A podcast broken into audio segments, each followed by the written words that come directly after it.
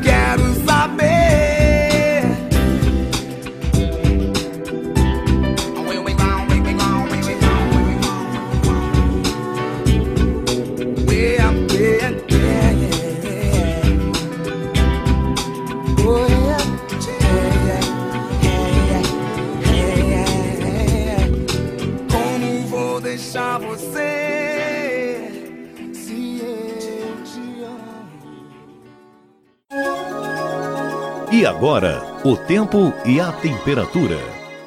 Olá para você produtor que está conectado aqui ao Depois da Porteira. Eu sou Ângela Ruiz da Climatempo e você confere comigo agora a previsão do tempo. Chuva extremamente volumosa causou muitas inundações e alagamentos no sul da Bahia. Ao longo dos próximos dias, a situação continua com fortes chuvas sobre o sul e oeste mineiro, sul do Maranhão e do Piauí. Acumulados altíssimos inviabilizam as atividades de campo e possivelmente acarretará em possíveis perdas, como na área de café em Itamaraju. Até este sábado, essa situação de muita chuva permanece no centro-norte do país.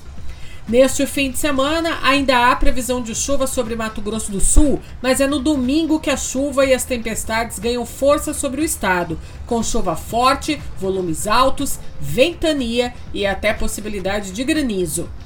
A cidade de Cidrolândia, um dos principais municípios de soja no estado, deve registrar chuva entre sábado e também a próxima quinta-feira. O acumulado previsto fica em torno dos 80 milímetros na cidade, trazendo um breve alívio neste período de estiagem. A partir de domingo, a chuva volta a aumentar nas lavouras de café do sul mineiro. Durante o domingo, a chuva também aumenta em São Paulo. Áreas de cana, laranja, café e até soja receberão bons volumes de chuva. Em Franca, no interior paulista, a previsão de chuva frequente no decorrer da semana que vem, com volumes altos, capaz de provocar reposição hídrica das primeiras camadas de solo. Parte desta chuva que chega ao Mato Grosso do Sul e São Paulo também atinge o Paraná a partir deste domingo. A previsão é de acumulados até o final da semana que vem em torno dos 40 milímetros. Produtores de café de Linhares, no Espírito Santo, contabilizam as perdas. A chuva alagou as lavouras. A cidade de Guaratinga, na Bahia, também foi atingida por essas chuvas e temporais. Lavouras de cacau, café e pimenta do reino estão debaixo d'água. No domingo, volta a chover no estado de São Paulo, com risco de fortes temporais causados pelo aumento da umidade e do calor. A chuva ganha mais força na próxima segunda-feira, alcançando áreas produtoras do norte e oeste paulista, onde a estiagem é mais prolongada. Chuva forte prevista para a próxima semana também em Rio Verde, Goiás. Somente na terça-feira da próxima semana, a previsão é de 70 milímetros. Há risco de tempestades severas com trovoadas e ventania. Ao longo dos próximos 15 dias, algo em torno de 240 milímetros é previsto na região sul de Goiás. Tocantins e o sul do Pará também devem registrar chuva forte a partir de domingo. Entre os dias 14 e 18, a chuva diminui no Acre, oeste do Amazonas e Rondônia. Enquanto o centro-norte do país registrou inundações e enxurradas, o sul do Brasil está seco e quente. A estiagem agrícola já dura três semanas na região. Volta a chover no Paraná a partir deste domingo, como eu comentei, mas há risco de temporais também pelo estado. Muita atenção. Já em Santa Catarina e no Rio Grande do Sul, pouco receberão desta chuva. Em Uruguaiana, previsão de apenas 6 milímetros na segunda-feira. Tempo seco com máximas acima de 35 graus continua nos próximos 15 dias em várias localidades do Rio Grande do Sul. Confira outras notícias no www.climatempo.com.br. Notícias sobre o agro você encontra no agroclima.com.br. Eu vejo você na semana que vem. Até lá! Soja, milho, boi gordo, preço do leite. Vem aí as informações do mercado agropecuário. Do lado dos grãos, o relatório mensal de oferta e demanda do USDA veio sem muita novidade. Na soja, a produção mundial caiu 0,5% frente à última projeção, em função do corte de 13,7% na produção de soja da China, mas sem alterações nos números de Brasil, Argentina e Estados Unidos. Com isso, a relação estoque-consumo mundial caiu de 27,5% para 27%. No milho, a única alteração foi a safra da Ucrânia, que foi elevada em 5% frente ao último relatório, para 40 milhões de toneladas. Em Chicago, os preços da soja e do milho, milho seguiram praticamente inalterados desde a sexta passada. Mas em Paranaguá, a oleaginosa caiu 3%, para 165 reais por saca, e o milho em Campinas subiu 0,8%, para R$ 87,50 a saca. Já o terceiro levantamento da Conab para a safra 21-22 elevou a previsão da produção total de grãos para 291,1 milhões de toneladas nessa safra, em função do clima favorável na maior parte das regiões produtoras. Isso significa um crescimento de 15% frente ao ano anterior.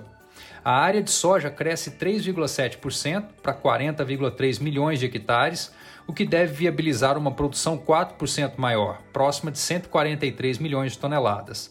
Já a produção de milho prevista deve alcançar 117 milhões de toneladas, o que é 34,6% maior que a 2021, que teve forte quebra na safrinha, mas a área também crescerá 5% para quase 21 milhões de hectares. Ainda entre os ajustes da Conab, a previsão de exportação de trigo foi elevada em 33% para 1,2 milhão de toneladas, frente ao relatório de novembro, em função dos preços internos atrativos ao mercado internacional. A produção e o consumo interno de trigo também foram elevados em 1,6%. Porém, em função das maiores exportações, o estoque final reduziu quase pela metade, para apenas 410 mil toneladas, sendo um dos menores dos últimos anos.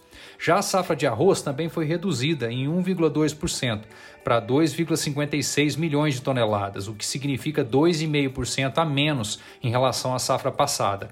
Essa redução decorreu do ajuste na produtividade. E para finalizar, nas proteínas animais, o boi gordo andou de lado na semana no estado de São Paulo, fechando a quinta em 312 reais por arroba, mas desvalorizou entre 2% e 3% na maior parte dos estados, assim como as carcaças no atacado, especialmente o dianteiro, que recuou 7%. O cenário é de escalas de abate confortáveis, o que leva os frigoríficos a reduzirem as compras e pressionarem o mercado do boi. César Castro, Agro Semanal. Após sinalizar melhora nas vendas tanto do suíno vivo quanto da carne no final de novembro, os preços do animal e da proteína voltaram a cair neste início de dezembro. No mercado independente do suíno, a oferta de animais para abate acabou ficando acima da demanda por novos lotes, devido à baixa liquidez da carne nos mercados tanto interno quanto externo. Vale ressaltar que em novembro, as exportações brasileiras de carne suína recuaram com certa força registrando o menor volume em 10 meses. Foram embarcadas cerca de 78 mil toneladas de carne suína, volume 20% inferior ao de outubro e o menor desde janeiro deste ano. Para o mercado de frango, o movimento também é similar ao de suínos. Os preços da carne, assim como do animal, seguiram em queda neste começo de mês, em decorrência das fracas vendas domésticas e das exportações ainda lentas. Para o frango inteiro congelado, comercializado no atacado da Grande São Paulo, o recuo foi de 2,5% de 1 a 8 de dezembro, passando para R$ 6,45 o quilo no último dia 8. O produto resfriado, por sua vez, na mesma região, se desvalorizou 4,4%, indo a R$ 6,47 o quilo na quarta-feira. No mercado de cortes e miúdos, a asa foi o produto que registra maior desvalorização neste começo de dezembro. O produto, muito procurado para exportação, tem tido sua liquidez limitada conforme os embarques brasileiros de carne de frango estão reduzidos.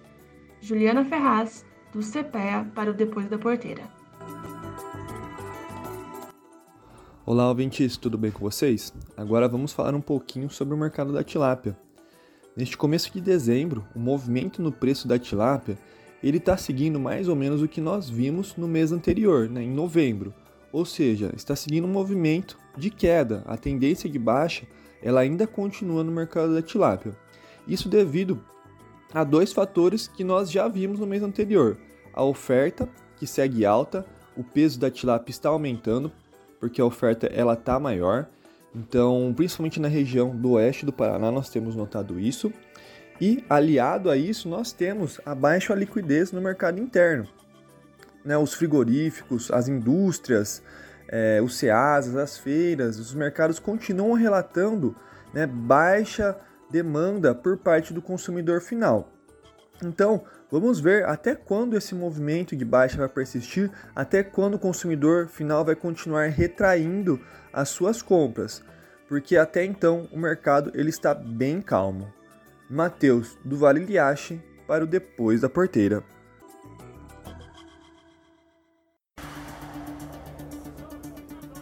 E agora, Mundo Startup, apresentado pela Kátia Desessart. Nos últimos meses, a tokenização de investimentos ganhou força no Brasil.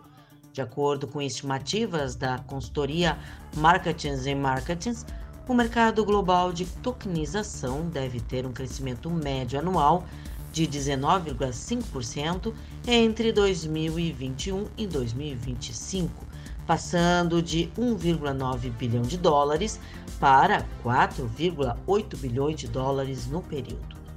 Com crescimento acelerado no setor, a Block BR chega para alavancar o mercado de agro, responsável por 26,6% do PIB do Brasil no último ano, através da tokenização e recuperar a economia do segmento por meio de investimento com o uso de ativos digitais em transações.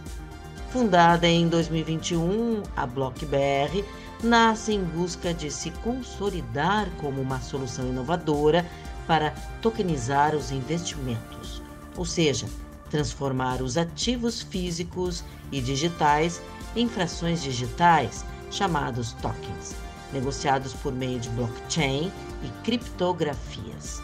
É um mercado em alta que deve movimentar mais de 2,6 bilhões de dólares até 2023 segundo o portal Hagtech. A expectativa da startup para o primeiro ano é positiva. A empresa espera alcançar 100 mil usuários cadastrados na plataforma e 45 milhões de reais em ativos tokenizados, ainda no primeiro ano de fundação. Eu sou Kátia Desessar e este é o Mundo Startup. Volto na próxima semana com mais pesquisa e tecnologia.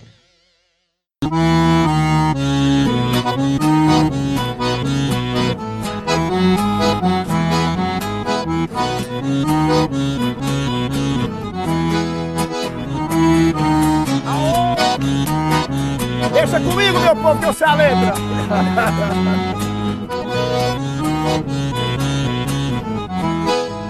Amigo, entre agora e não repare nada. Hoje é o aniversário dessa casa abandonada. Há tempo que foi embora a dona dessa morada. Até o vento murmura seu nome de madrugada. Escuro, cama fria, não tem ninguém. Estou chorando com a falta do meu bem.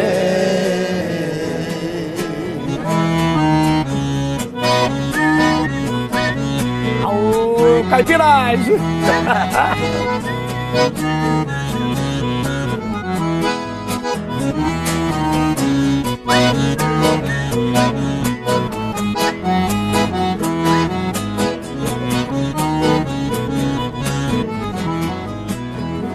completa um ano que meu coração reclama a presença do meu bem, por quem a minha alma chama. Passo as noites solitário, sofrendo por quem não me ama. Que falta ela me faz, deitada em minha cama. Quarto escuro, cama fria, não tem ninguém. Estou chorando com a falta do meu bem.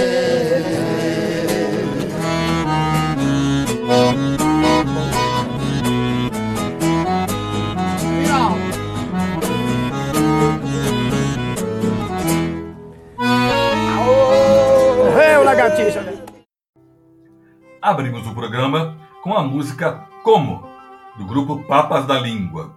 Depois ouvimos Cama Fria, com Leonardo, Jorge Mateus e Bruno Marrone. A seguir, as notícias, o momento agrotecnologia e os comentários. Não esqueça, ao final do programa, temos ainda a conversa na varanda. Já voltamos. Você que é produtor de hortifruti, tá sabendo que a LS Tractor tem os tratores feitos sob medida para sua propriedade? Eles são tão específicos que têm até um nome diferente. São os Hortifruti Tratores. Com ele, você faz as tarefas da sua plantação com eficiência garantida por quem entende do negócio. Afinal, a tecnologia vem da Coreia do Sul, uma das maiores especialistas em hortifruti do mundo. Pode confiar. Vá até uma concessionária, converse com um dos nossos profissionais e garanta o seu Hortifruti Trator LS Tractor, a marca de tratores que mais cresce no Brasil. E agora, Agro Repórter, o agronegócio em notícias. Carne bovina. Com as exportações brasileiras de carne bovina à China ainda suspensas, outros destinos da proteína nacional vêm ganhando destaque, como os Estados Unidos. Segundo dados da CSEX, compilados pelo CPEA em novembro, o Brasil embarcou 17.290 toneladas de carne bovina ao país norte-americano, um recorde que inclusive colocou o país como o maior destino da proteína nacional no mês. De acordo com os dados do boletim informativo do CPEA, o volume escoado aos Estados Unidos em novembro correspondeu por 17,27% das vendas totais brasileiras. Como comparação, em novembro de 2020, foram exportadas pelo Brasil apenas 5.600 toneladas aos Estados Unidos, ou seja, forte aumento de 208% em um ano. Leite. Até 500 milhões de litros de leite devem deixar de ser vendidos em 2021. Todos os elos da cadeia, produtores, indústrias, varejo e consumidores, enfrentam uma crise sem precedentes, segundo o setor, com queda na produção, nos valores recebidos e no consumo. As indústrias do país devem deixar de vender até 500 milhões de litros de leite em 2021, o que, se confirmado, representa uma queda de cerca de 7% em relação aos 7 bilhões de litros comercializados no ano passado, segundo a Associação Brasileira da Indústria de Lácteos Longa Vida. Só que o cenário pode ser ainda pior nos próximos meses, já que atualmente a queda no consumo está em 8 e 10%. Um cenário que se agrava desde agosto e que gera incertezas para os próximos meses. É um número completamente fora dos padrões, nunca tínhamos visto, é assustador, porque, como produto básico, o leite não sofre mudanças bruscas de consumo. É a maior crise que já enfrentamos de longe. Nos últimos 50 anos, não houve um momento tão difícil como agora afirmou o presidente da entidade, Laércio Barbosa. Agro. O Sistema Farsul realizou coletiva de imprensa para apresentar o balanço de 2021 e projeções para 2022. O encontro, que aconteceu na sede da federação, teve formato híbrido. Em sua fala de abertura, o presidente da entidade, Gedeão Pereira, elencou os principais acontecimentos do ano que tiveram a participação no Sistema Farsul, como o status do Rio Grande do Sul de livre de febre aftosa, sem vacinação, alteração na legislação sobre uso de agroquímicos no Estado e a construção do programa Duas Safras. O balanço econômico, apresentado pelo economista-chefe Antônio da Luz, apontou um aumento de 4,4% na área plantada na safra 2021. Os grãos que tiveram desempenho superior foram justamente os de inverno, ocupando áreas já consolidadas no verão e que não são plenamente aproveitadas por não termos uma produção voltada para o mercado, avaliou. O resultado foi um aumento da produção não apenas pela ampliação da área, mas por se tratar de uma comparação com um período anterior com registro de seca. Para 2022, a projeção é de um aumento de 3,1% na área plantada, também para as culturas de inverno, e um crescimento de 1,8% na produção, atingindo um valor bruto de produção de 77 bilhões e 11 milhões de reais. Leite. Os desafios da cadeia do leite foi tema de uma audiência pública da Comissão de Desenvolvimento Econômico, Indústria, Comércio e Serviços da Câmara dos Deputados. Na ocasião, os produtores apontaram problemas como a falta de infraestrutura e de assistência técnica e as dificuldades com os preços do leite. Também foram apresentadas algumas sugestões para auxiliar a cadeia. Agenda estão marcadas para os dias 20 e 21 de dezembro, na sede da AFUBA, em Santa Cruz do Sul, Rio Grande do Sul, as reuniões para definir o preço do tabaco para a safra 2021-2022.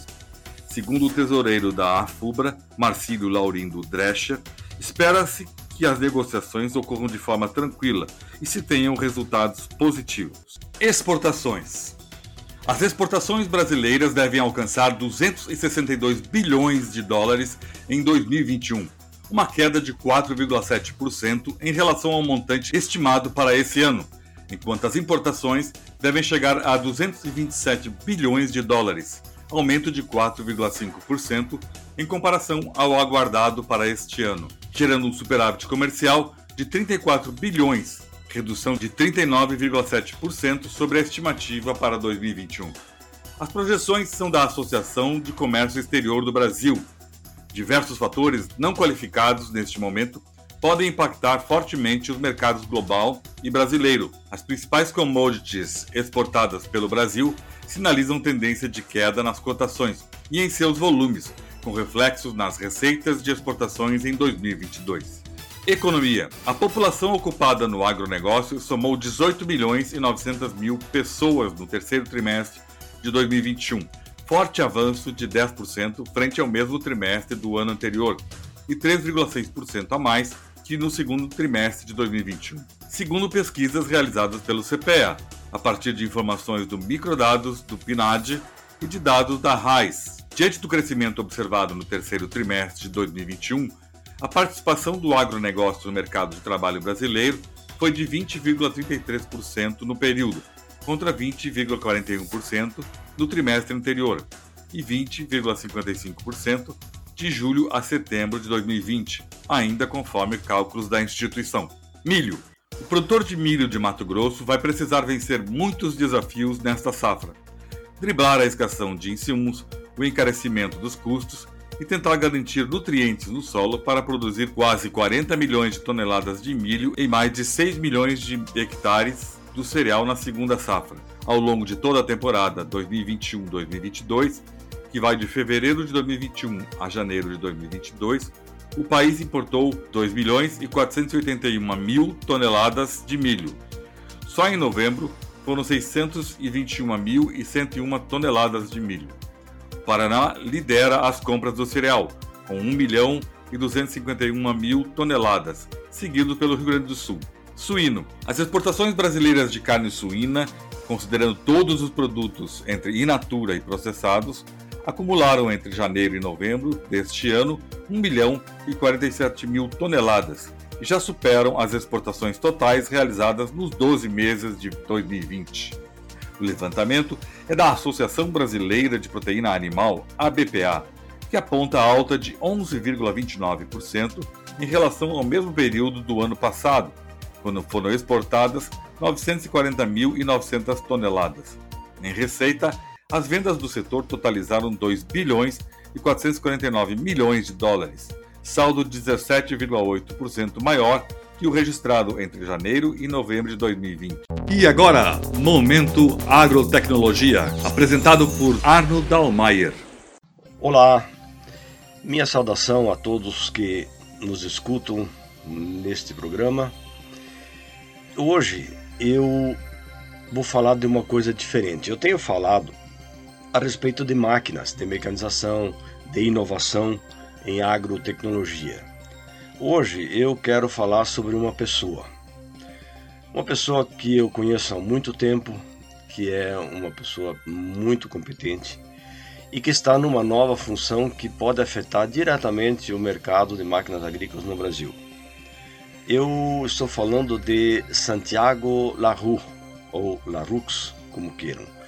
O Santiago foi nomeado em novembro passado presidente da classe Argentina e vice-presidente da classe Latinoamérica.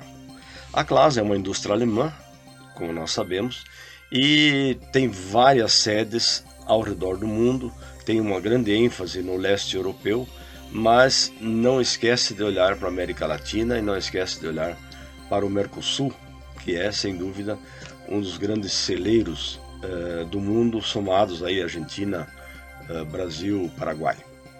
Então, o Santiago, que agora assume a, a vice-presidência para a Latinoamérica da classe e a presidência da classe argentina, é graduado em administração de empresas pela Universidade Austral de Rosário e fez pós-graduação no programa de desenvolvimento diretivo da Escola de Negócios da Universidade de Montevideo. Então ele tem uma formação é, muito interessante para uma, uma função de gestor e é também é, um experiente gestor que ele trabalhou 25 anos na John Deere. Recentemente na área de diretor de marketing e nos últimos anos como gerente geral, o diretor geral da PLA Argentina, Argentina e brasileira, que ela tem sede também no Brasil, quando a PLA foi é, incorporada pela John Deere. Então ele tem uma experiência longa de um quarto de século numa grande indústria de máquinas agrícolas e sem dúvida isso vai lhe valer muito nessa nova função, nessa empresa brilhante. A Class, saibamos, é líder de fabricação de coletadeiras e de picadoras de forragem na Alemanha e com um papel muito importante em toda a Europa e que por muito tempo não tem olhado para o Brasil com o olhar ou com a avidez que os brasileiros gostariam que ela olhasse que ela estivesse aqui. Mas sobre a história da Cláudia eu vou falar num outro momento. Eu nesse momento quero apenas saudar o Santiago e contar aos nossos ouvintes esta boa notícia que seguramente vai impactar o mercado de máquinas agrícolas no Brasil, que muito em breve nós seguramente vamos ter colheitadeiras Class atuando no Brasil. Aqui é Arnold Almayer do Momento Agrotecnologia. E agora, a informação de cocheira que só os nossos colunistas viram. Olá, meus amigos do Depois da Porteira, muito bom dia. O embaixador Alberto Campos, habitualmente irônico e ácido em suas críticas, chamava o sistema tributário brasileiro de manicômio tributário. E tinha razão. O Brasil possui o maior pomar de laranja do mundo, parte dele em São Paulo, a maior, e também no sul de Minas Gerais. Tem também a maior e mais moderna indústria de esmagamento, que transforma essas laranjas em suco natural ou concentrado. Possui ainda frota própria de modernos navios refrigerados para levar esse produto aos mais variados mercados consumidores. Os principais são a União Europeia e os Estados Unidos, mas também Japão, China e outros países asiáticos. Nos Estados Unidos, o segundo maior produtor de laranja e seus subprodutos, não há uma única embalagem nas gôndolas dos supermercados desse produto que não contenha suco de laranja de origem brasileira. Isso porque a laranja daqui resulta em uma bebida doce, gostosa de beber. Isso tecnicamente chama-se BRICS. Já a laranja norte-americana, ao contrário, é ácida, difícil de prová-la pura. Tem que ser misturada, isto é, fazer um blend com a brasileira. Pois bem, Brasil é o maior exportador para os Estados Unidos e a Cutrale é a empresa que vende o maior volume para os norte-americanos, onde possui uma parceria há anos com a Coca-Cola. Mas isso pode mudar. Como já se sabe, os norte-americanos, quando o assunto é comércio, não possuem amigos, apenas interesses. Tem uma barreira tarifária de 400 e 15 dólares e 86 centavos para cada tonelada de suco vinda do Brasil, o que já é um despropósito. Agora, o governo brasileiro decidiu taxar em 34% como imposto de renda de pessoa jurídica sobre o imposto de importação cobrado pelo governo norte-americano, ou seja, mais 141 dólares e 40 centavos. Resultado: a cada tonelada embarcada, que vale por volta de 1.800 dólares, paga-se 557 dólares e 26 centavos de taxa, ou quase 31% do valor do produto. A diretoria da empresa decidiu suspender os embarques do Brasil e vai investir em pomares e indústrias no México para atender o mercado norte-americano. Esse país possui um acordo com os Estados Unidos e o Canadá de livre comércio, portanto, as exportações via México não pagam impostos. Isso não é uma insanidade? Não é mesmo um manicômio tributário? Antônio Resch, de São Paulo, especial para Depois da Porteira. Olá, amigos. Acompanhei de perto o movimento de oito entidades com objetivos comuns dentro da cadeia animal. Movimento Pro Brasil Proteína Animal ou Pro Brasil Proteínas do Brasil. Um novo fórum do agronegócio que representa meio trilhão de reais em receitas, mas esse valor é maior. Uma reunião articulada, quem ajudou foi a ministra da Agricultura, Tereza Cristina, e colocou na mesma sala o presidente Jair Bolsonaro e vários ministros, desde o ministro do Trabalho e Previdência, Onyx Lorenzoni, ministro da Economia, Paulo Guedes, do Meio Ambiente, Joaquim Leite, da Infraestrutura, Tarcísio de Freitas. E é um movimento que não foi lá solicitar nada, foi oferecer serviço. Então é um, é um movimento que vem se articulando há alguns meses e agora ganhou forma e realmente vai avançar. Né? Vou ler uma nota oficial de lançamento para alguns pontos que são importantes de relacionar. Né? Logo depois da reunião que teve em Brasília, que foi na segunda-feira ainda, é, quatro da tarde, foi um lançamento geral em todas as entidades ao mesmo tempo. É, os números falam muito para conhecimento, por isso que é bom lembrar esses números. Né?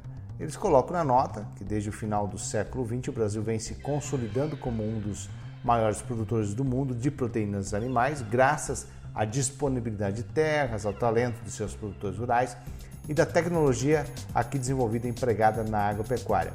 Este conjunto de fatores permitiu que um grande número de empresas fosse criado e se associasse aos produtores para que a proteína animal chegasse primeiro aos brasileiros e depois a quase todas as outras partes do mundo.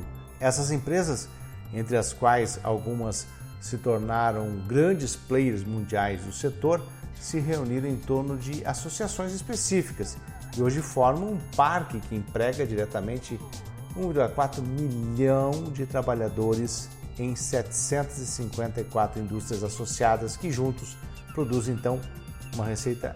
Ela chega na realidade a um trilhão de reais. Né? E essas associações representam sete setores econômicos: aves e suínos, biodiesel e bioquerosene, bovino, animais de estimação, PEC, pescado, rações e reciclagem animal, que é a associação a qual eu faço parte e presto consultoria. É uma entidade essa importante dentro da sustentabilidade. Para enfrentar esse mundo novo e desafiador que, graças à velocidade da informação, cria debate, coloca em prática os temas mais relevantes para o futuro do país e do planeta, diz a nota. Essas associações resolveram se unirem em seus propósitos mais comuns criando este fórum, capaz de atuar com sinergia de ações, pensamentos e valores. Então, esse é o Pro Brasil Proteínas do Brasil. A nota segue dizendo que somos o maior exportador de carne de aves, terceiro maior produtor mundial em suínos, ocupamos o quarto lugar na exportação e produção global. No biodiesel, representamos mais de 40% da produção nacional. Na pecuária de corte, somos o maior exportador do mundo e a produção é de 10 milhões de toneladas, a segunda maior do mundo. O pet food representa quase 80% do faturamento da indústria pet. Em pescados, representamos 70% das marcas comercializadas no país e 85% das exportações. Esta é a nota das entidades que representam. Né? Em rações, representa a terceira maior produção global de alimentos para animais. Em reciclagem animal, então, somos o segundo maior produtor de farinhas e gorduras de origem animal do mundo. Então, o que, o que procuram a partir de agora, esse movimento, o que, que ele procura? É articulação do setor né, com sua logística e abastecimento em busca conjunta de soluções para os problemas e gargalos na cadeia, dando continuidade ao processo de integração comercial entre governo e iniciativa privada. Eles mostraram um, um vídeo de 5 minutos, a gente até ajudou neste roteiro. É um movimento que vamos ouvir falar muito em 2022. Já tem agenda com vários ministérios para contribuir diretamente com essas parcerias público-privadas, principalmente infraestrutura. De Brasília, Marcelo Lara. Pergunta é essa: por que as entidades envolvidas na soja, nos biocombustíveis, não foram consultados sobre a decisão de manter a mistura do biodiesel em 10% para 2022? Deixar de plantar 20 milhões de árvores e colocar em risco empregos, custos ao consumidor e desacreditar o RenovaBio é o que vale a decisão de manter em 10% a mistura do biodiesel. Foi o que ouvi do ex-ministro Francisco Turra, atual presidente do Conselho da APROBio, Associação dos Produtores de Biocombustível do Brasil. Essa decisão sepultou as esperanças do setor de que poderíamos, com o RenovaBio, ter uma política de Estado definitiva, registrou Francisco Turra porque o governo conseguiu tomar uma decisão que desagradou a toda unanimidade do agronegócio brasileiro sobre a mistura do biodiesel, mantendo em 10% para 2022? Conversei com o Turra, presidente da Aprobio, que disse: o setor está constrangido com a manutenção do B10. As alegações do governo são inconsistentes. A decisão foi tomada pelo CNPE, Conselho Nacional da Política Energética, no último dia 29 de novembro, com a alegação de combater a inflação não é o que diversas entidades entendem, desde a ProSoja, que representa produtores rurais da soja, passando pela Biov, Associação Brasileira das Indústrias do Óleo Vegetal, também pela ABPA, Associação Brasileira da Proteína Animal, que representa criadores, que traz um outro problema, a extração do óleo que sobra, o farelo. Com menos farelo, teremos custos mais altos e impactos negativos também para o consumidor. Francisco Turra vê que haverá mais soja-grão para exportação, para vender para a China, e menos oferta de óleo e de farelo de soja no país. E ainda considera que, sob o ponto de vista da sustentabilidade, seria como, abre aspas, deixar de plantar 20 milhões de árvores, fecha aspas. Pergunto, por que uma medida como esta, que incomoda todo o agronegócio, o Ministério da Agricultura não é consultado? E as entidades que representam o setor também não. Há uma expectativa das entidades em levar os dados ao presidente Bolsonaro para que possa ser revertida a decisão. É muito estranho tudo isso. Um abraço. Depois do intervalo, quando ouviremos Alice Caime com Tudo o que for leve, um pedido da nossa entrevistada Mariana Caetano, teremos a conversa na varanda. Já voltamos. Existe uma diferença entre manter o gado alimentado e fazer ele ser produtivo. Com os produtos Vedera, seu rebanho fica mais saudável e se alimenta melhor, transformando pasto em quilos de carne ou litros de leite. Nossa linha de sais minerais ativa o sistema metabólico, promovendo melhor conversão e trazendo mais lucros. Venha conversar conosco. Temos produtos para todas as suas necessidades. Faça contato pelo 054 98420 22 4099. Vedera, a solução certa para o seu rebanho.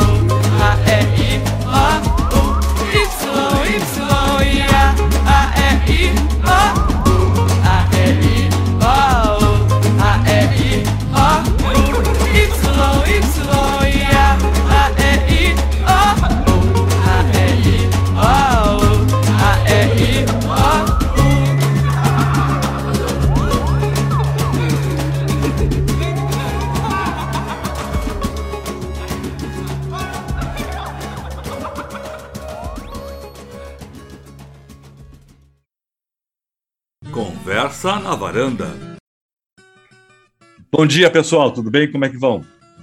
Gente, hoje na nossa varanda nós temos a Mariana Caetano, que é gestora do Fundo Agro da Capital, uma venture capital, uma empresa que trabalha na organização de fundos de investimentos para diversos negócios. E ela vem do setor de café, justamente para trazer o expertise de agro para dentro da empresa e imagino que buscar segmentos e novos negócios para a empresa. Então vamos já dando bom dia de novo, perguntar, Mariana, o que é um venture capital? Olá, bom dia a todos. Obrigada pelo convite. É, E eu acho importante a gente começar do início mesmo. Assim. O venture capital, a tradução dele é capital de risco. Certo. Minha experiência profissional é de 20 anos no agronegócio e eu conheço poucas coisas mais arriscadas do que o agronegócio. Quem vem do, do agronegócio é um mundo muito particular, porque muitas vezes as dores que as pessoas têm nas cidades, né, quando ela enxerga, ela assiste lá na televisão o programa de, de rural, de final de semana e tal, elas têm aquela imagem, ela, ah, isso aqui podia melhorar, seria tão mais fácil fazer desse jeito Sim. e do outro. Sim. Mas quando você está lá no dia a dia, onde você tem dificuldade é, de conseguir mão de obra, hoje as pessoas querem morar nas cidades, você tem problema em, em contratar pessoas para ficar na fazenda, Uhum. treinamento, falta de conectividade, a internet não chega, quando chega ela não tem, ela não consegue rodar todos os, os equipamentos que seriam necessários, então tudo isso faz parte da realidade Uhum. do, do produtor rural. Então, acho que esses mundos, assim, do, do capital de risco, né, que é esse venture capital, que sempre foi muito mais eh, tradicional nas áreas dessas empresas, que geralmente estão ali na, como Uber, né, vamos dar exemplos que todo mundo conhece, né, o caso do Uber, que ele criou um mercado que Uhum. não é que é algo que não existia, porque até já existia coisas mais ou menos assim, mas ele meio que fez com que o Uber fosse algo universal, né? Sim. A custa de muito dinheiro, muito investimento. E até hoje não houve retorno sobre esse investimento. Então, isso é importante também. Se a gente olhar até hoje, é uma empresa que não foi lucrativa, mas muitas vezes nesses negócios mais tradicionais de venture capital, você paga para é, montar um mercado, você paga para meio que comprar sua participação mesmo no mercado. Uhum. O que tem acontecido é que, à medida que a agricultura foi despontando e a tecnologia começou a chegar e começou a, a fazer diferença, e também muitas das falhas aí das primeiras startups, no sentido de não funcionar direito porque não tem conexão na fazenda inteira, então faltavam alguns dados, esse tipo de coisa. A partir do momento que isso foi ficando mais claro, é, eu acho que os empreendedores também começaram a se preparar melhor. Tá. E aí a gente vem a- no início da conversa, né? Como é que é feito né, um empreendedor para conquistar um investimento no mercado de venture capital? Antes de tudo, o investimento numa empresa, ela existe para poder solucionar alguma dor que seja real, assim. A gente tem que solucionar um problema que até então não foi resolvido. E, e para resolver esse problema, é- essa startup precisa ter uma solução que justifique né, um investimento que você nunca sabe se vai dar certo ou se vai dar errado, quanto tempo vai demorar para dar certo.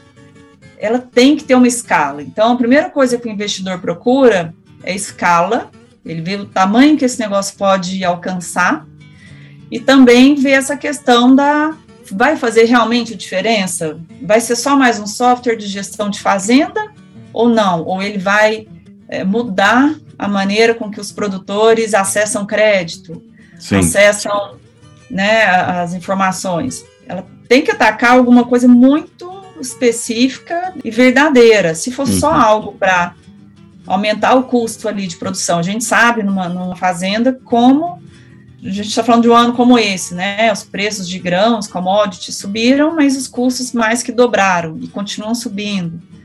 Então, o controle aí de, de certas variáveis na produção, ele é muito importante. Você não pode ficar acrescentando pagar mais não sei quanto de um sistema que faça isso, mais tanto do outro sistema para fazer outra coisa, gestão de estoque, gestão de frota. E até então essas coisas é, eram muito separadas. Você imagina que um, né, um fazendeiro não tem uma condição de ter uma central de informações, de análise de dados. Ninguém, certo.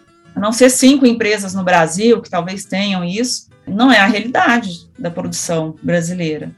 Então, você precisa de soluções, esses sistemas, essas startups precisam trazer coisas que venham assim, prontinho, pronto para usar e para dar um resultado que o produtor só precisa pegar aquilo lá e tomar decisão. Uhum. Ele não tem tempo de ficar analisando o gráfico, não dá tempo de cruzar um sistema com o outro e depois chegar em outro.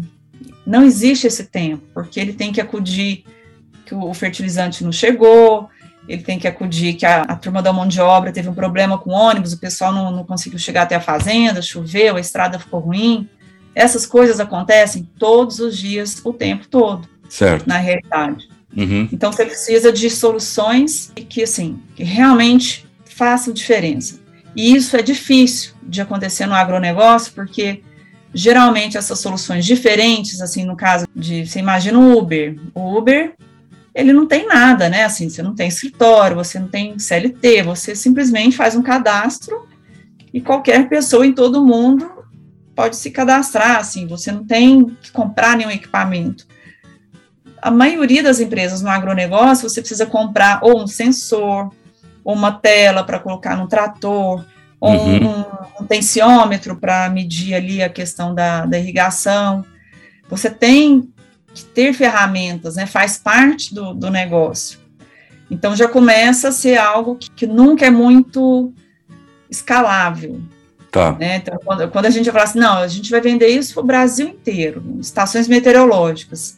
Em tese, o Brasil inteiro precisa de estações meteorológicas. Mas veja quantos produtores conseguem comprar uhum. uma estação meteorológica pelo preço das estações tradicionais. Então, para que isso seja uma realidade e você, você tenha mais assertividade na, na condição das fazendas, uma estação teria que ser feita de outra maneira e materiais novos, aí que está a inovação, para que ela seja mais viável.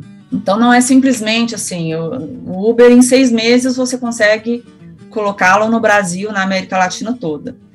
No agronegócio, não. Geralmente, você precisa ter equipamentos, ou você precisa ter alguém no campo que faça uma visita para fazer algum tipo de cadastro. Uhum. É, é, mais complexo a, a, as assim, a realidade no campo. E, e, muitas vezes, hoje o Sebrae tem programas, assim, é, muito interessantes de treinamento, e as aceleradoras, né, que vão ali treinando os empreendedores, eles chegam com a ideia, é, hoje tem muitos produtores que, que, eu já vejo assim que estão criando negócios. Eles têm uma deixa, ideia. Deixa eu te perguntar justamente nisso, assim. Mas antes de te perguntar, a gente faz um intervalo rapidinho, toma um café e já volta. A sua tranquilidade não tem preço. A Colvin Brasil tem para você o Vigia, um sistema que monitora a temperatura, a pressão do óleo e voltagem do seu motor. Evite fundir seu motor. Vigia indica e desliga salvando seu motor. Saiba mais através do site colvinbrasil.com.br ou ligue para o Sr. Winter, fone 559 9623 3301.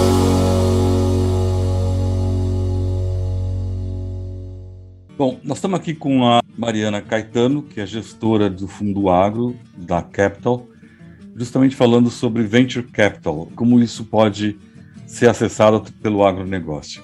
Nós estávamos falando um pouquinho antes sobre a chegada, por exemplo, num produtor de café. Se o produtor de café ou um grupo de produtores querem lançar uma marca, querem lançar um café diferenciado, ele consegue acessar um venture capital para atingir, sei lá, nichos ou para atingir mercados externos? Eu vou te dar um exemplo, por exemplo, na Capital. Para a gente, para fazer parte da nossa tese de investimento, é, o empreendedor precisa ter algum produto de propriedade intelectual muito específico. Certo. É, o que seria isso? Só fazer, não, eu colocar os cafés na China ou Uhum. em algum mercado diferenciado, porque eu vou ligar o produtor direto com o importador. Uhum. Isso aí eu, eu vejo bastante, assim, ah, eu vou tirar o intermediário, que é, um- é Uhum. uma tendência que existe no mundo, né? Essa desintermediação de negócios, e isso vem muito assim na, no comércio de grãos também. Eu vou tirar o intermediário. Mas aí eu pergunto assim, hoje esse intermediário que existe no mercado ali de café, ele existe para financiar o produtor, que ele, ele paga o produtor à vista, porque o comprador lá fora ele demora uns seis meses para fazer esse pagamento, esse Uhum. Você tem esse capital? Você tem esse giro financeiro? Aí, opa, não, não era isso que eu queria fazer, eu queria só ligar um a outro. Certo. Então aí começam a, a surgir os desafios assim da, da cadeia, porque queira ou Uhum. não, você pega os maiores exportadores, você tem empresas de mais de 100 anos Sim. de idade de mercado, né? São empresas muito sólidas, consistentes, que, que têm uma capacidade num ano como esse, por exemplo, que você não tem container, está com problema de para reservar navio, a, chance de um produtor pequeno que começou a fazer um- uma empresa dessa para fazer uma venda direta assim para a Europa, conseguir reservar um container, ela praticamente não existe se comparar com uma empresa que reserva centenas a milhares de containers por ano Uhum. há, há muitos anos. Então, esse é um problema. O que eu vejo mais assim de possibilidade de produtores inovarem, conseguirem chamar atenção para serem receberem um financiamento, porque é até outra coisa. O, o venture capital ele não financia o negócio simplesmente. Você vende uma participação do seu negócio para esse fundo. Uhum. E hoje, cada vez mais, a gente gosta de reforçar isso com os empreendedores. Quando você vende uma parte do seu negócio para um fundo, você tem que conhecer bem quem serão seus novos sócios, como é que eles vão poder te ajudar além do dinheiro. É a principal diferença hoje, assim, eu acho que dinheiro mesmo, esse financiamento, esse investidor anjo, ele está cada vez mais fácil de acessar, digamos assim. Agora, É. você ter um capital estratégico, alguém que te ajude no negócio. E o que a Capital faz, quando ela compra participação nessa empresa, ela espera ajudar com a governança, ela espera transformar uma startup, onde geralmente o dono ele faz tudo, ele faz o- o financeiro, ele faz a contabilidade, ele faz o comercial e o operacional. Né? Uhum. Startup, a vida de, de startup é isso. Uhum. Você, as equipes são minúsculas no início, então o fundo chega, ele aporta um dinheiro, e isso já é bem definido e conversado antes, porque aí o empreendedor, que é quem conhece do negócio, ele fala: Ó, eu preciso de gente para fazer o marketing, eu preciso construir agora uma nova unidade, uma nova fábrica Uhum. de produtos biológicos, por exemplo, que é uma outra área que a gente procura bastante, que a gente acha muito interessante e de bastante potencial. Então, vamos montar uma nova fábrica. Isso aí já precisa estar desenhado quando você vai receber o dinheiro, já é um dinheiro meio que carimbado, e aí o fundo ajuda nessa estruturação. Desde o início, às vezes, você tem um empreendedor que faz tudo, o fundo avisa, fala assim, olha, a gente vai participar, mas aí nós vamos colocar um diretor financeiro para trabalhar com você, você está de acordo? Então, essas coisas precisam estar muito claro, porque o fundo ele, vai ajudar essa empresa a crescer de maneira consistente, que ela esteja saudável, transforme o negócio dela de maneira que ela tenha um grande potencial, para que depois aí de uns 5, 6 anos, ela possa ser vendida. O, fundo não entra para ficar para sempre. Então, isso é uma outra questão que precisa estar muito claro, que às vezes o, empreendedor depois ele não, mas eu não quero vender, ele continua ganhando às vezes o salário dele, o fundo ajudou a crescer, muitas vezes parece que a vida ficou boa ali, mas ele tem que estar ciente, quando ele entra e, e vai atrás de um fundo, ele precisa dar um salto de crescimento, e no nosso caso a gente procura essa consistência, ajudar a, a transformar uma empresa que realmente gere algum impacto e Uhum. valor para a sociedade e deixá-la pronta em termos de governança, compliance, de modo que um, um grande banco possa fazer uma compra, grandes empresas, né, que, que, que demandam mais organização, possa chegar e comprar essa startup. O Mas que não aconteceria se ela não estivesse organizada, né? É, é vendido todo ou a parte do fundo? Algumas vezes o próprio empreendedor compra a Certo. participação no fundo, isso pode acontecer também. Uhum. Mas a maioria dos casos, quando o empreendedor ele entra né, nesse sentido, ele, ele vende a participação quase toda. Ah, tá. Muitas, muitas vezes ele tem, ele- na negociação, ele tem que ficar durante algum tempo, né, para fazer a gestão e, para continuar três, quatro anos, ele continua fazendo a gestão, mas isso aí geralmente é acertado já com quem compra. Bom deixar claro que, assim, uma hora o fundo vai ter que sair, e por isso ele, ele precisa ter as metas, ele precisa conseguir ter o retorno para o dinheiro que ele colocou lá num negócio que ele não, não tinha garantia nenhuma, né? Ok. Gente, vamos fazer um rápido intervalo e já voltamos. A Climatempo é a principal parceira do produtor rural quando o assunto é planejamento e rentabilidade no campo. Com o AgroClima Pro, você pode consultar relatórios, previsões para até seis meses e acompanhamento da chuva em tempo real. Tudo isso de onde você estiver. Monitore a sua fazenda talhão por talhão, otimize o seu plantio e planeje a sua safra para ter mais produtividade. Acesse agroclimapro.com.br. Climatempo, a Storm Dew Company. Estamos aqui de volta com a Mariana Caetano, falando sobre capitais de risco e como eles se inserem no agronegócio. Mariana, e qual é a vantagem, então, para quem entra nesse negócio, pega um capital, venture capital, e depois acaba vendendo a empresa praticamente? É, Ele durou 5, 6 anos nessa empresa. Né? Ele, como empreendedor, ele imagina ir até o fim da vida com essa empresa, né? crescendo, crescendo, gerando lucros para ele, outro tipo de vida. E, e, na verdade, é um tiro curto, né? Um que geralmente, é, muitas das empresas, quando a gente investe, ela já tem 10, 12 anos de, de, de estrada, assim. Então, Uhum. é, a gente não entra tanto nesse iníciozinho, apesar disso não ser algo. Se você está falando de alguns mercados novos, você vai falar de uma empresa na área de carbono. Certo. Você não tem uma empresa que faz isso há 10 anos, com Uhum. tecnologia. Então, é uma exceção. Mas normalmente a gente entra em empresas que já estão aí há 10, 15 anos é, rodando. O que geralmente o empreendedor faz, é, ele vende aquilo lá para fazer parte de um negócio que vai ser muito maior. Então, muitas vezes ele continua com uma participação menor, ele continua participando da gestão, e outras vezes ele acaba virando é, o executivo que cuida dessa nova área da, dessa grande empresa. Então, isso Certo. acontece bastante também. Uhum. Mas isso de, de levar essa empresa para para perpetuidade assim, é, é, precisa pensar diferente. Ela pode até continuar, por exemplo, é, por que, que as fintechs, né, valem isso tudo? É, você pega um grande banco que ele, ele demora mais, ele tem uma estrutura mais demorada para criar uma área de inovação e, e, e controle de pagamento, por exemplo, que uma fintech faz em seis meses Tá. o banco compra essa fintech. E o cara que criou essa fintech não é que ele vai sumir assim, ah, vendi e acabou. Ele vai continuar lá no dia a dia, só que aí agora ele vai fazer parte dessa estrutura nova num grande banco. Uhum. Então, são maneiras diferentes.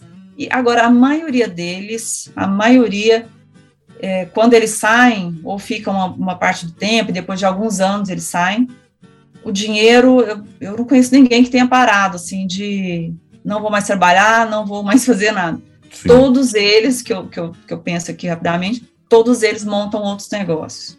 Certo.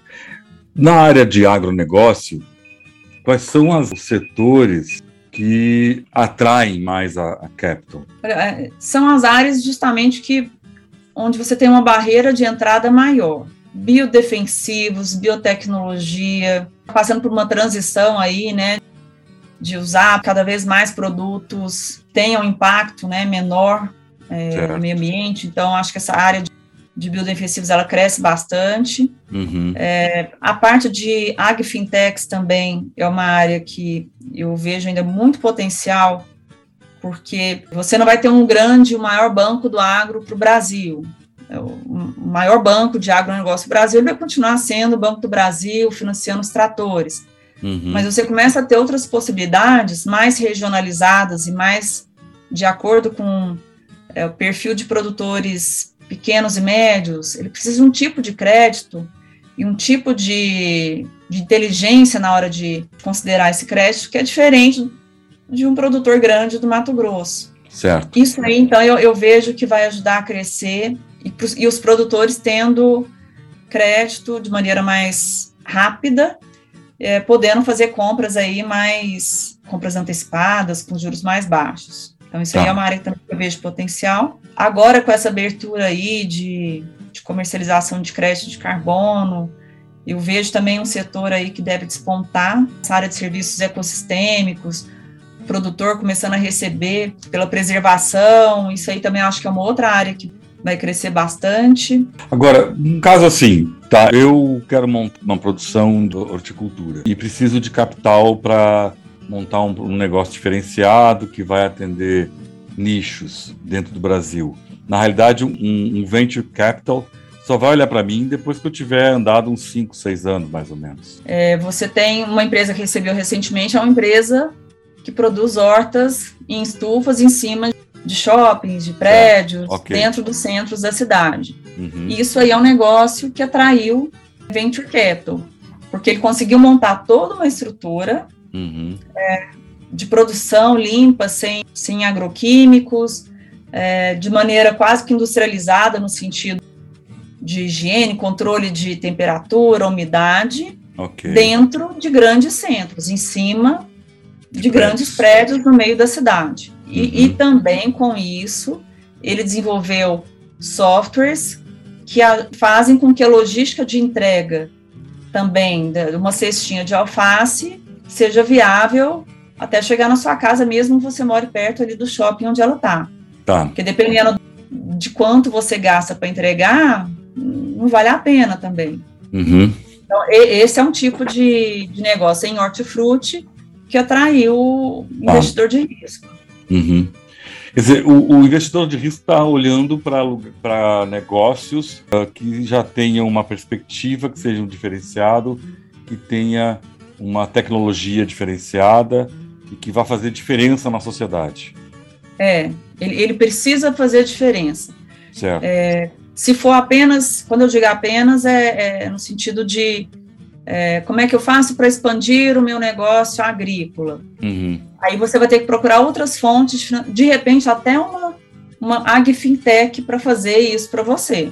Tá. De repente você vai ser um cliente de uma agfintech. Ok. Mas para você ser chamar a atenção de um investidor de risco, é você realmente ou você desenvolver uma genética é, de alface que não precisa de água, ou você desenvolveu um tipo de gel, já o gel, né, que você não precisa aplicar água, você deixar ele, ele retém um pouquinho de água, mas materiais que vão facilitar a vida dos produtores em geral. Tá. É, ou no caso de, vamos dar um exemplo de hortifruti, de, de agricultura familiar, você consegue fazer a entrega de agricultores familiares nos grandes centros de maneira que seja viável, porque isso ainda é um grande desafio. Você, Uhum. Então, o que, que você pode criar para resolver esse problema? É nisso daí Gente, eu vou ter que encerrar a nossa prosa porque ela é maravilhosa, mas é- o tempo é curto, né? E eu vou agradecer a Mariana pelo tempo que ela dispôs para a gente. Tentar esclarecer um pouquinho desse mercado de risco, investimentos, capital de risco, para nós que estamos aqui ouvindo e, tem- e sonhando com algum empreendimento. Mariana, muito obrigado pelo teu tempo. Eu espero que a gente possa voltar numa breve oportunidade. Eu agradeço e espero poder ter contribuído. E é um assunto que está em plena evolução. Então a gente eh, vai continuar, a gente aprende aí todo dia também.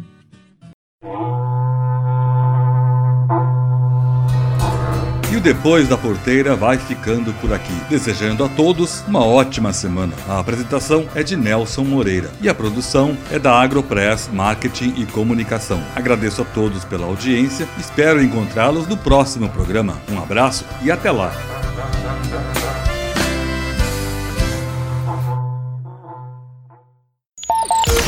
Este foi o Depois da Porteira, o agronegócio em destaque. Um oferecimento. Sistema de exaustão Cicloar, Geoplan, soluções em agronegócio e Vedera, nutrição animal.